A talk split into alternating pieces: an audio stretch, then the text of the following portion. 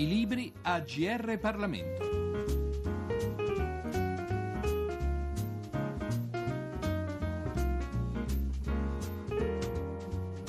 Benvenuti all'ascolto della nostra rubrica Libri da Giorgio Cirillo. Il libro di cui ci occupiamo oggi è L'inglese che viaggiò con il re e Badoglio, sottotitolo Le missioni dell'agente speciale Dick Malaby. L'autore è Gianluca Barneschi, avvocato di professione ma scrittore di storia moderna e contemporanea per passione. A pubblicare il suo libro è la Leg Edizioni. Si tratta di una vicenda che ripropone una serie di eventi che in qualche modo caratterizzarono la Seconda Guerra Mondiale, eventi ovviamente inediti e sconosciuti fino ad ora, come si conviene ad una spy story vera e non frutto di fantasia. Lasciamo dunque la parola all'autore perché ci illustri il suo saggio. L'inglese che viaggiò con il re e Badoglio è Dick Malaby, un agente di un corpo segretissimo, lo Special Operation Executive, un corpo del quale fino all'inizio degli anni Ottanta addirittura si negava l'esistenza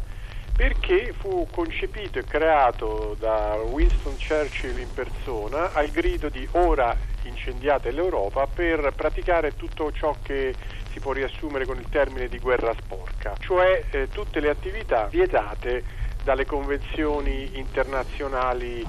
di guerra quindi sabotaggio, assassini, sovversione, finanziamento ad attività di guerriglia e così via. Questo fa sì che tutte le missioni del, del SOE abbiano cominciato ad essere conosciute e divulgate molto recentemente, anche se va detto che i protagonisti, gli agenti del SOE furono la principale ispirazione di Ian Fleming per la creazione del famoso agente 007. Dick Malaby si trovò per due volte ad essere la persona giusta al posto giusto e nel momento giusto, perché nel 1943, appena catturato dopo un lancio paracadutato notturno nel lago di Garda, avrebbe dovuto essere fucilato all'istante perché appunto sulla base delle convenzioni di guerra un agente straniero trovato senza uniforme in territorio di una nazione nemica poteva essere legittimamente fucilato. Però nel contempo, quando Dick Malaby viene appunto catturato nell'agosto del 1943,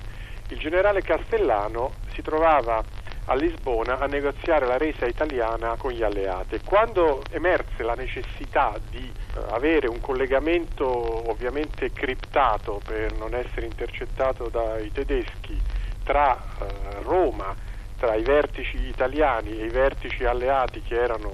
ad Algeri, gli inglesi tirarono fuori letteralmente dal cappello a cilindro. L'agente Mallaby che così anziché andare di fronte al protone di esecuzione venne portato a Palazzo Vidoni, cioè il luogo più segreto, riservato e strategico della Italia che stava combattendo la sua guerra da, da tre anni, perché Palazzo Vidoni, al centro di Roma, era la sede del Comando Supremo dell'Esercito Italiano. Ebbene, da quella sede dove ancora avevano stanze ed operavano anche gli elementi dell'esercito tedesco, l'agente Dick Malaby a partire dalle ore 16 del 29 agosto 1943 iniziò a trasmettere e ricevere i suoi segretissimi messaggi che poi hanno determinato, costituito e attuato le varie vicende dell'8 settembre 1943. Eh, ovviamente questa è una delle parti che è stato meno facile eh, verificare. Eh, quello che è chiaro, che è pacifico, che Dick Malaby morì il 1 aprile del 1981 a Verona dove lavorava presso la Nato, ma prima della fine della guerra Dick Malaby eh, ebbe modo di compiere un'altra sensazionale eh, operazione che grazie al mio lavoro di ricerca eh, posso adesso appunto rivelare e posso sottoporre a tutti i lettori dopo 70 anni. Nel 1945 infatti Dick Malaby viene catturato ancora una volta presso il lago di Como insieme a tre partigiani e anche questa volta il suo destino immediato sembrava la fuciliazione. A quel punto Malaby pensò eh, che soprattutto per salvare la pelle doveva appunto inventarsi qualcosa di, di, molto importante e anche di molto stimolante per le sue controparti, anche perché in Italia nel 45, nel marzo del 45, quando fu arrestato, l'atmosfera era decisamente diversa perché oltre agli uomini della Repubblica Sociale Italiana c'erano anche i tedeschi che imperversavano e non erano certo teneri soprattutto con gli uomini della Resistenza. Dick Malaby dunque, dopo il suo arresto, dichiarò di essere un agente speciale con una missione segretissima affidatagli addirittura dal maresciallo Alexander, capo supremo delle forze alleate nel Mediterraneo. Eh, la missione in realtà era una, una balla inventata al, al, momento, all'istante da Dick Malaby, era quella di comunicare ai vertici italiani, al mm, maresciallo d'Italia Graziani, che eh, gli alleati intendevano evitare che i tedeschi distruggessero eh, tutte le risorse industriali del nord Italia dalla loro ritirata e si rendevano disponibili ad, ad una resa controllata e negoziata delle forze tedesche nel nord Italia. I membri del, dei servizi di spionaggio e di controspionaggio italiani non fecero interloquire Dick Mallaby, questo agente inglese, con eh, Graziani, che a quanto pare rifiutò il colloquio, ma in maniera molto trasparente e leale, forse anche perché non potevano evitare di farlo, lo consegnarono dopo averlo interrogato per diversi giorni ai tedeschi e ancora una volta Dick Mallaby pensò che era arrivato il momento della sua fucilazione, che fosse arrivato questo momento. In realtà dopo una serie di interrogatori molto serrati, anche se non, non conditi da torture, una sera di marzo Dick Mallaby si trovò a, al cospetto in una elegantissima villa sul lago di Garda del capo supremo delle, delle SS e delle forze di polizia tedesche in Italia, il generale Karl Wolf che incredibilmente dopo un colloquio quasi surreale dette fiducia alla sua, alla sua storiella e lo liberò. E poi ecco, nel libro io descrivo come senz'altro l'atteggiamento di Karl Wolf non fu assolutamente, non derivò da sua ingenuità, da suo candore, ma da una strumentale disponibilità eh, tesa a, ad evitare che gli effetti dei suoi crimini bellici generassero delle conseguenze negative per lui, avendo compreso perfettamente che ormai la guerra era persa per i, per i tedeschi, eh, appunto Karl Wolf fiutando l'area cercava di acquisire benemerenze. E in effetti alla luce di quello che ho ricostruito anche attraverso analisi della documentazione degli archivi sia statunitensi che britannici,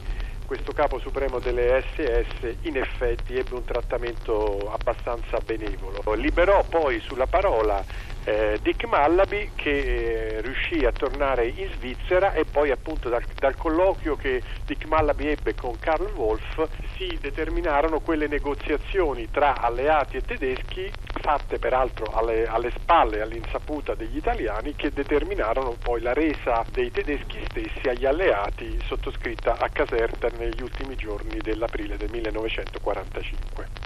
praticamente lo slogan per questo libro sarebbe che sembra un libro di microstoria e invece finisce per essere un libro di macrostoria, perché si parla di avvenimenti enormi attraverso le, queste vicende, insomma. Dalle pagine dell'inglese che viaggiò con il re e Badoglio di Gianluca Barneschi cerchiamo ora di capire qualcosa di più della segretissima organizzazione spionistica creata dagli inglesi e di cui l'agente Malaby era uno degli agenti evidentemente più attivi e più fortunati. Lo Special Operations Executive SOE, fu un corpo speciale nato ufficialmente il 19 luglio 1940 che, nel momento di massimo sviluppo, giunse a comprendere all'incirca, ogni certezza va evitata vista la segretezza della struttura, 13.500 membri, dei quali 5.000 agenti, in prevalenza uomini. In estrema e brutale, ma non superficiale sintesi, questo organismo segretissimo e sconosciuto, anche dopo la guerra le prime ammissioni in merito alla sua esistenza avvennero solo negli anni 70, diretto e organizzato non solo da militari, fu creato per compiere, a rischio e pericolo proprio e dei suoi agenti, una serie di attività prevalentemente non militari né spionistiche, vietate dalle convenzioni internazionali, laddove le realtà locali lo permettessero. La maggior parte delle operazioni dell'SOE, tra l'altro,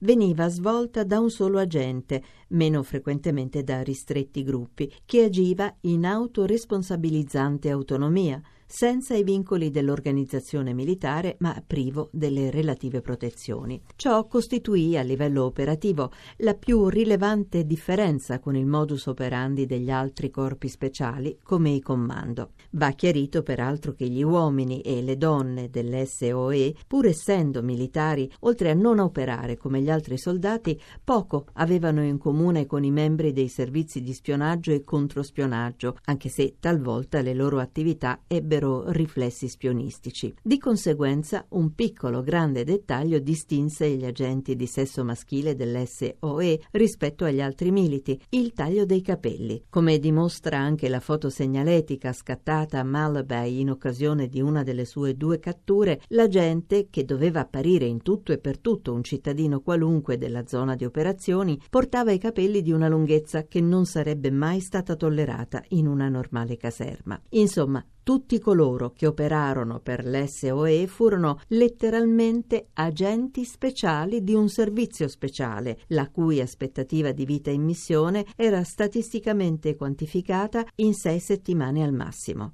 la struttura venne ufficialmente concepita da due politici di vertice dell'epoca che non appartenevano al medesimo schieramento né si trovavano reciprocamente simpatici, ma pragmaticamente unirono i loro sforzi per la creazione di questo servizio speciale del quale evidentemente comprendevano la rilevanza. Il conservatore e primo ministro Winston Churchill e il laburista Hugh Dalton, ministro della economia bellica, poi sostituito dal conservatore Randall C.P. Selburne. Curiosamente, lo stimolo maggiore alla creazione del corpo speciale provenne da erronee supposizioni. Infatti, nell'atmosfera di panico incombente dovuta ai travolgenti successi bellici tedeschi, si congetturò che una delle principali ragioni degli stessi fosse l'esistenza di strutture non convenzionali utilizzate per predisporre favorevolmente territori e popolazioni dimensioni delle aree invase. Si pensò da un lato di creare una struttura che potesse gestire attività di guerriglia nel caso di invasione della Gran Bretagna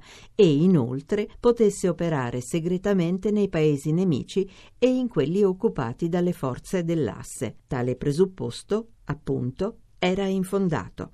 ma comunque nel contesto bellico venutosi a creare le attività fondamentali dell'SOE furono infiltrazione nelle zone occupate dai nemici, organizzazione e supporto della guerriglia clandestina e del sabotaggio, addestramento dei volontari, decisi a tutto, ed in grado di distruggere strade, ferrovie e impianti strategici, distribuzione di armi, munizioni ed esplosivi e infine sviluppo di strategie non convenzionali finalizzate finalizzate ad accompagnare le azioni militari. Secondo la leggenda, come già evidenziato, il motto fondante con il quale Winston Churchill autorizzò ed accompagnò la nascita di questo corpo speciale fu And now set Europe ablaze e ora incendiate l'Europa. In termini più ufficiali e delicati, gli intendimenti erano che l'SOE dovesse coordinare ogni tipo di azione contro il nemico, inizialmente in Europa e poi dopo Pearl Harbor ovunque, anche con il supporto di movimenti di resistenza locale. All'epoca del suo funzionamento, l'SOE fu soprannominato anche il Ministero della Guerra Scortese o l'esercito segreto di Churchill.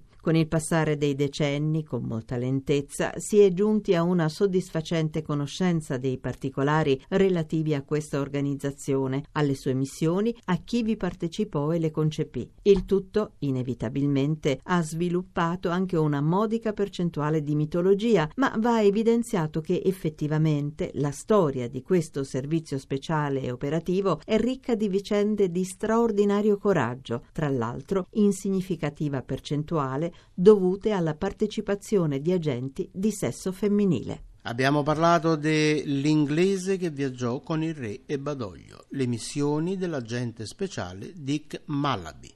di Gianluca eh, Barneschi, pubblicato dalle edizioni Leg. Da Giorgio Cirillo, grazie per l'ascolto e a presto risentirci. I libri AGR Parlamento. Per segnalare saggi di storia, politica, sociologia e diritto, scrivere a grplibri.it.